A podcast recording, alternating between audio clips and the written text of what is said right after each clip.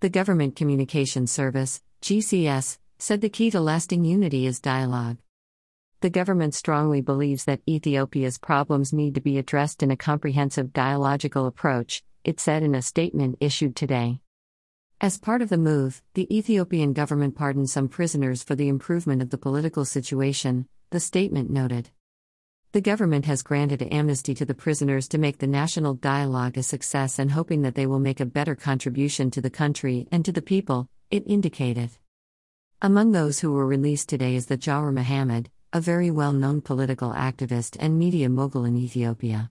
Jawar before he was jailed following the unrest that occurred after the killing of well-known Oromo musician Hachalu Hundesa, he and many others came back from the exile responding to the call of the Prime Minister Abiy Ahmed to welcome back home all those who run away to other countries due to a political turmoil that occurred during the previous regime.